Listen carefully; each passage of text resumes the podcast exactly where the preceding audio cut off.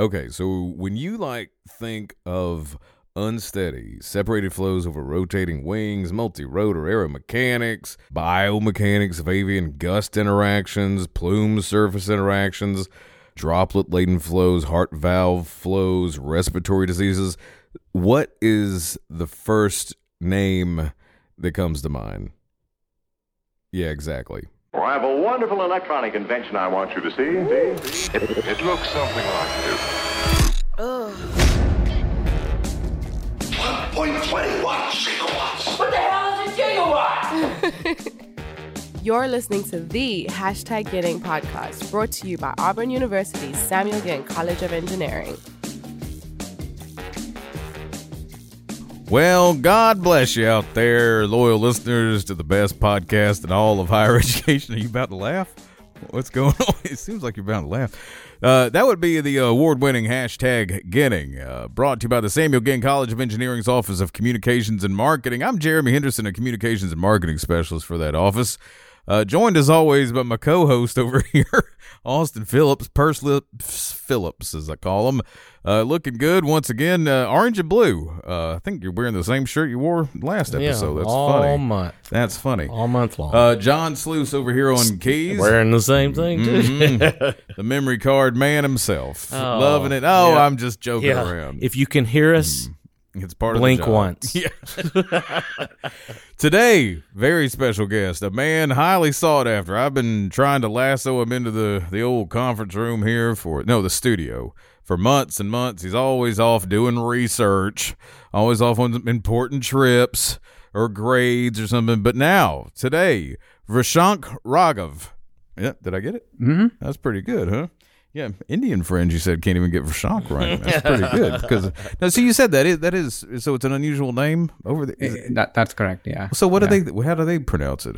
Um, you know, there's a another name, Prashant, which is Ah. very common. So people just presume it's that. And yeah. Well, for those listeners, it's Vishank, and uh, an assistant professor uh, in aerospace engineering. Now, Austin. A lot of folks, there's a lot of professors that, for me, um, you know, I'm a visual learner and everything, and there's just images of what they do in their research that comes to mind. For, um, you know, uh, Rob Jackson, it was um, Mrs. name? Buttersworth on the syrup. clocks. It was Yeah. pouring syrup on clocks Yeah. because that's what tribology apparently is, Right. at least according to Google Images. Yes. Now, for Vrishank, all I think about is people spitting into the air. Because that's the picture that we're constantly using is somebody. I thought it was. Uh, uh, I thought it was somebody vaping. as well. or it va- we got like. vaping. Yeah, I mean, there's all sorts of stuff, and I've just always But wondered. no, well, and I and I know we joke and we laugh about that image that we use. But again, when you think aerospace, you know we're not thinking as much of hey this this guy's figuring out how uh, face masks are deficient. right. You know that's Right, not what you're thinking about immediately. No, it's not what you're but thinking. That's the kind of geniuses we have here. At No, what exactly. they're working on. Because that, well, well, of your research interests, what does that most fall under? That's fluid dynamics, don't you think? Or is it biofluid mechanics? That is um, a fluid dynamics. Fluid Uh, dynamics, It falls yeah. in the umbrella of fluid dynamics. Yeah, Uh, that's what I thought. Right. Uh, we also have, you know, on the uh, the faculty profile pages, you know, we have all of the news articles that are associated with them. Yeah, I got carpal tunnel I mean, just, just scrolling down on all I, these. I can't feel my yeah. thumb because for Sean Rock, I think you have the longest list of uh of, of it just once a week. It seems like once a month at the very least in the news, in the news, in the news. We got a uh, aerospace researchers awarded for visual analysis, international conference, uh, all sorts of things. So we got to get into dive into all of this. But thanks for taking the time course, to join us. my pleasure. Let's start at the beginning. So where are you from? I'm originally uh, from Bangalore, India. So it's a city in the southern part of India.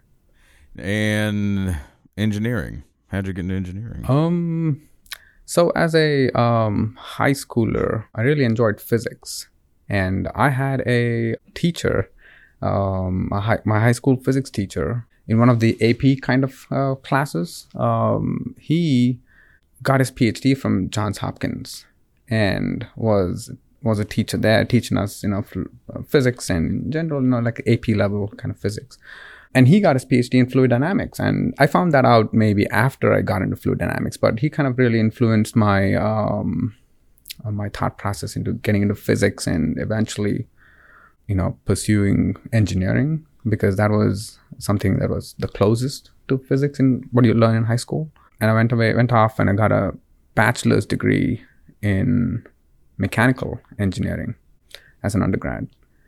And during that time, you know, I explored research as an option to kind of, you know, um, keep myself occupied you know, in the summers and things like that.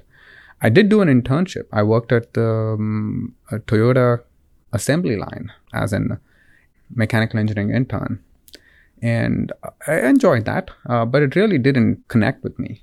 Um, so the next summer, I tried uh, research as a um, intern, you know, like an for an internship, summer internship, and that that really caught my interest. And it really, because of the flexibility and you're able to explore anything you um, wish to, you know, um, that really gave me a lot of joy, you know, and kind of working in that area. So I really, while going through the undergraduate program, I, I realized, you know, I want to continue doing that. So I, I decided to go on for a master's and then eventually that turned on to a PhD. Came here for that. Okay. you came here for the PhD. Correct. Georgia, Um, Georgia Tech. Correct. Yes, uh, I, I got admitted into the Georgia Tech uh, PhD program in 2008, and um, that was in aerospace engineering.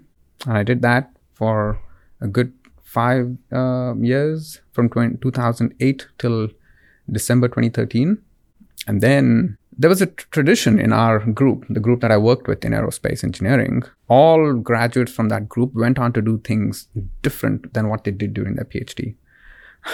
so I decided to do something similar, and I actually got a postdoctoral fellowship after that in uh, in biomedical engineering.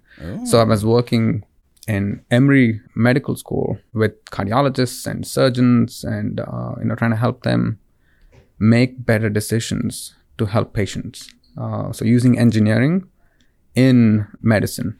Sounds like Haneen Ali a little bit. Wow, this is um, I didn't know I, I, I didn't know I didn't know any of this. Well, this so- explains the sneezing photos. Well, and I'm start, I'm starting to realize why my physics career didn't pan out. Yeah. Uh, Well, and see, I he- dropped out real quick. See, his teacher uh, had a PhD from old Johnny Hopkins. Mm-hmm. Mine drove a school bus. well, see, his AP means advanced placement, not Yeah, Austin, Austin Phillips, Phillips's physics physics class from the bus driver. No, but you are talking to a physics uh, physics man over here. Got a scholarship to a place called Auburn. I have no idea how. Uh, on the books. It's, It's on in, the it's in the book. I wish I could have been there for that. That was, that was something. I, that is impressive. It is impressive. You got a scholarship in physics. That's I know, impressive. I know. I That know. really is impressive. I ain't as dumb as you thought. I know that's that's intense. Well, so let's talk about because also you know we have a lot of professors who come in here and they you know got some things that they do. We got an NSF career. I was about man. to say, do they do they have a uh-huh. career? Are they an NIH yeah, trailblazer? that's right. You know, That's right. We talk. We're talking about some of the highest recognitions you can have for, you know, some of your junior faculty members. right. And Rashank's just check. I know. Check. you Check. talk about a career. Boom. well, so I mean, to, Checks in the mail. to have that sort of Austin always asks it and he asks it well so i probably should just let him do it but you know to have that kind of recognition i guess from your peers uh, at you know at this point in your career i mean that's got to put some wind in the sails you know for what you're doing uh, so talk about that a little bit i mean when you when you when you get that email when you get that call Mm, yeah, that's um, that, that, that's definitely um, true. You know, in the sense that recognition is very humbling. First of all, because you know uh, it it shows me that all the efforts that I have put in over the years are probably worth it. When you when you get that email, you know, it's it's it's very humbling. I, I think that's the one thing I really uh, think of, and and the other thing is I'm really grateful uh, for that opportunity because not only grateful to the agencies that recognize that and the, and my peers who recognize the uh, potential uh, also grateful for uh, the environment i'm in here uh, because without the environment here um, you know most of those things would not be possible and and i'll, I'll just give you an example um, you know i came here to interview um, 2016 march and i came here a second time to interview uh, not not to interview but just as a follow-up visit that is when i met my collaborator from the University of Alabama, Birmingham. That eventually, that collaboration that triggered off during my second visit to Auburn, eventually ended up with that Trailblazer Award. Three years later, two years later. Mm-hmm. Um, so it's it's these connections that really are really beneficial, and that, that you know, so I'm grateful for that as well. Well, your your research, as we mentioned earlier, or as you mentioned earlier, you're talking about you've got a mechanical, and then you're in aerospace, and you're in biomedical. so you're working on research. You're, I mean, you're looking at things in terms of lunar landings, and COVID hits, and you know, all of a sudden, then w- you're looking into other things, coughing, sneezing, face mask. You know, how how as a researcher did you pivot during that time to be um, to start working on things that can help here in the now and or when the next COVID, the next pandemic hits? Yeah. Just talk a little bit about that. That's uh, that's an excellent question. So going back, uh, because I really uh, think about it quite a bit. You know, like you know those those those times when the transition times were, were challenging for all of us. So you know, I think March second week is when the university, March second week of 2020, the university. I had just come back from a trip to the FDA the last week of February, Feb 28th or something like that. I, I was back on campus, flown back from DC and we had discussed a little bit about this whole you know uh, the pandemic. And uh, it was on the pandemic back then um, in feb feb of 2020 we talked about the spread and all those things at the fda i was there for heart valve related discussions but that's a different uh, topic. And two weeks in the university said go back home you know um, so we all packed up and left you know so to speak. So the immediate thing that really struck me was you know how can we help? How can as a researcher how can i help how can uh, we help you know uh, as a group one of the first few things we uh, thought of was okay you know there's these ventilators that are uh, you know things that are uh, in short supply and uh, you know we we started thinking about those things and at the same time we started thinking about how do we help you know in a really long term this is a short term impact and this is another long term impact so that's when I, I was sitting at home doing experiments on myself using my hand. I didn't have any equipment. I didn't have any uh, instrumentation. Awesome. I love this. Keep going. Yeah. So I was uh, I was just coughing into my hand and trying to sense, you know, where does it go? What happens? You know, coughing in my sneeze, you know, and into my uh, elbows and uh, seeing where the air escapes, you know, um, and so on, just to think of, you know, are there any things that are maybe that we are missing as a policy, uh, you know, uh, to kind of maybe that can help curb the spread. Um, so that really, you know, kind of triggered everything, and then eventually rolled into some ideas where that people weren't looking into, and that led to research in this area. And eventually, by end of April, uh, we already had a IRB approval to do a study on campus. So we were studying how speech can potentially transmit disease, uh, because you know the biggest thing that was happening back then was that asymptomatic patients were spreading the disease. They didn't have no symptoms, but yet the disease was spreading. So it was happening through speech. It was not coughing, or sneezing, right? It was just regular speech like what we are doing now. So we had a um, uh, IRB, and then we were back in the lab end of April, in the middle of the, in the middle of the pandemic. You know, conducting experiments with speech. Everybody looked and said, "Don't talk at me." no, we had right, and we had to have you know um, very tight protocols, you know, Yeah, very very uh, secure protocols in terms of how do you make sure that the participants in the research do not spread the disease to each other. So end of April, we were doing those studies, and eventually led to a publication, and that uh, led to a, another paper, and then eventually led to a grant, and we're continuing that work um, uh, now. Yeah, I, I still look back. uh, You know, Jeremy, I'll I'll brag on our staff. I look back at the way our staff handled it in in switch gears, but you know, I worried of from our office of, you know, how are we going to write about these grants? How are we going to write about when you know a mm-hmm. lot of stuff is mm-hmm. stopping, slowing down? But that's what to me is so amazing about Auburn University, the Samuel Ginn College of Engineering, is those things you talked about the ventilators, uh, the work you're doing, the work that Christian Brodbeck, Emmanuel, Mike Ogles were doing with Auburn Makes to make Mike the Zabala. shields, Michael Zabala. Right. Yeah, the ventilators. That's what. So, but uh, just you know how you all just exactly like we had to do switch gears and let's tackle this problem together. Right. And uh, I just, that's always to me a big selling point of this college. Um, you know, better better for mankind, better for humanity, always. Sure. So, Well, so uh, as a result of this research, I mean, do you are you seeing things differently when you walk around? I mean, when you see people talk or sneeze or cough, are you like, has it affected your uh, personal behavior? I, I, it, I think at the beginning it did because you were more aware. Um, uh, you know, but Could you say that's an excellent question before you answer? that is a good question. Yeah, Thank Yeah, you. yeah, just that is a very good. good question. Yeah. It's an excellent question too. Yes. um, it did in the beginning because I, you were just so uh, much more aware. Um, but as knowledge fills the voids, th- there is no more fear, you know, if I want to put it that Sure, way. Or, sure. or you know, and once you start getting understanding a little bit more, that's when you know you, you start. Okay, this is this is. Um, I think back. I mean, manageable. remember the grocery stores? Mm-hmm. You could go one way down an aisle. Yeah. I mean, just the things that we did because we didn't know. Yeah, and it- it's gonna, s- you know, and we'll continue to look back and go, "Gosh, that was really." Well, the surface, you know, the the the the the, sur- the contacts. Oh, you know, yeah, surface that was big. early on. Oh, yeah. I mean, it was sanitized. They were running Oh. out every. Don't touch anything, and like, and I mean, I, that's what I remember being here early on. Uh, going into it, and then yeah, we transitioned to Right. masks, and first don't wear masks, then wear the masks, and Mm-hmm. so uh, and that's that's because you know there was lack of information. sure, Right. In the absence, there's going to be confusion. hmm until Vrishank started coughing on himself, and yeah, then I, I can see the neighbors walking by, and you you've got the blinds open. They're like, "Rashank's in there doing research again." sneezing on himself. Get a tissue, man. Jeez, Lord, what's he's got the COVID. yeah, don't shake his hand. Uh, what about what about current uh, research interest and everything? What's the next thing we're going to have to be posting about? Yeah. Give us a heads up. yeah. Oh, um, well, I mean, I uh, was I was waiting for. Well, there's a Pulitzer Prize that's no, no, no, no. Uh, I only dream of that. Um, It'll happen. we do too. It'll happen. for you.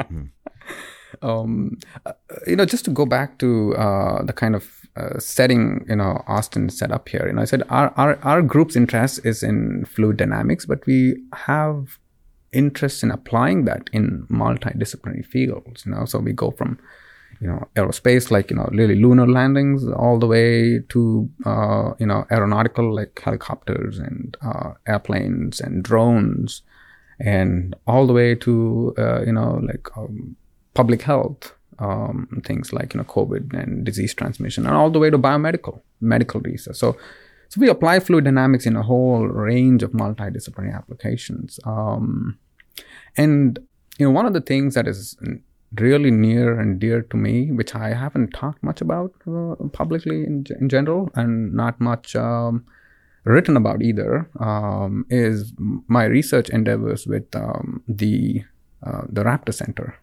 Really? um, yes Keep going. um, so so this is dates back you know I, I didn't plan this i didn't intend to do this um, when i interviewed here back in 2017 i came i came here on campus and i went to my first football game with a few friends and i i saw the eagle. I'm like hmm they had well trained eagle that could fly around followed commands you know and did what they asked. Uh, you know kind of it was well trained right? So so to speak i mean figuratively i literally followed it back to uh, its location. I said oh, where did it come from you know really? So that's when i discovered the uh, southeastern raptor center. And that provided me a great opportunity uh, because they had well-trained birds that could follow, um, you know, kind of commands and you know, uh, and provided a great opportunity for research with those birds. Um, that's when I came up with a, um, a research idea uh, in collaboration with the Raptor Center, and we applied for an internal or intramural grants program back then. It was called the IGP. Uh, uh, I- believe it's still called the IGP. Maybe I, I'm, I'm not sure what it's called nowadays. It's they have changed the terminology. So we were successful in getting that grant, and it was an internal grant that supported us for a couple of years, and that kickstarted that research. Where our main objective was to understand how birds are able to um, fly uh, under adverse aerodynamic conditions. So here's here's the motivation for that, right? A bad, slightly bad weather day, all airplanes are grounded, right? Your airplanes are cancelled. You know, we are, we are all familiar with it in the recent past. You know, um, small weather pattern changes, airplanes are grounded and cancelled, and you know, you, it hampers flight. plans.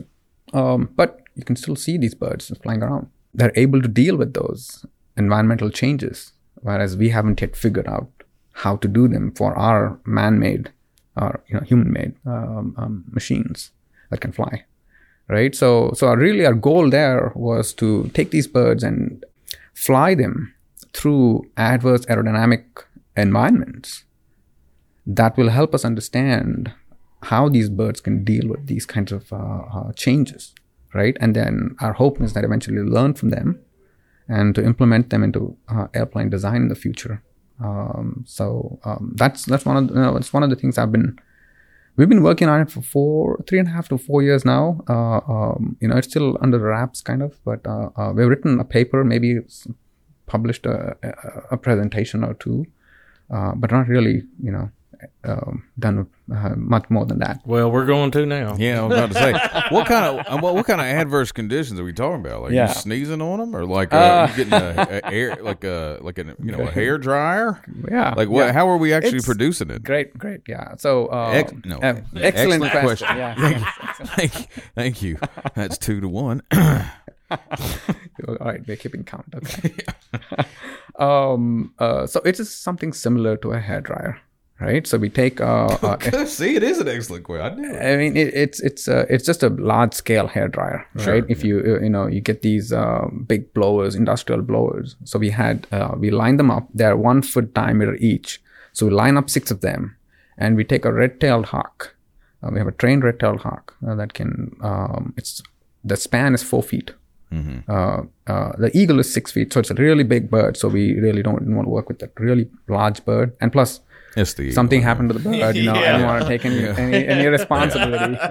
Can't be. aerospace professor Can't be- suddenly fired. Yeah, can't be flying Aurea into a fan.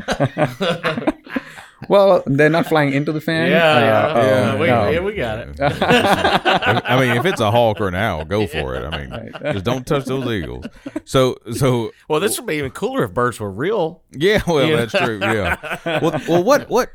So, what do you? I mean, how are you monitoring? Like, what are we doing? We have lasers pointing Yeah. at them. Like, what's going on? So, you know, first of all, we have to get permission from uh, two agencies, or one internal agency to work with them. It's called the IACUC. It's the uh, Institutional uh, Review Board equivalent for animal work.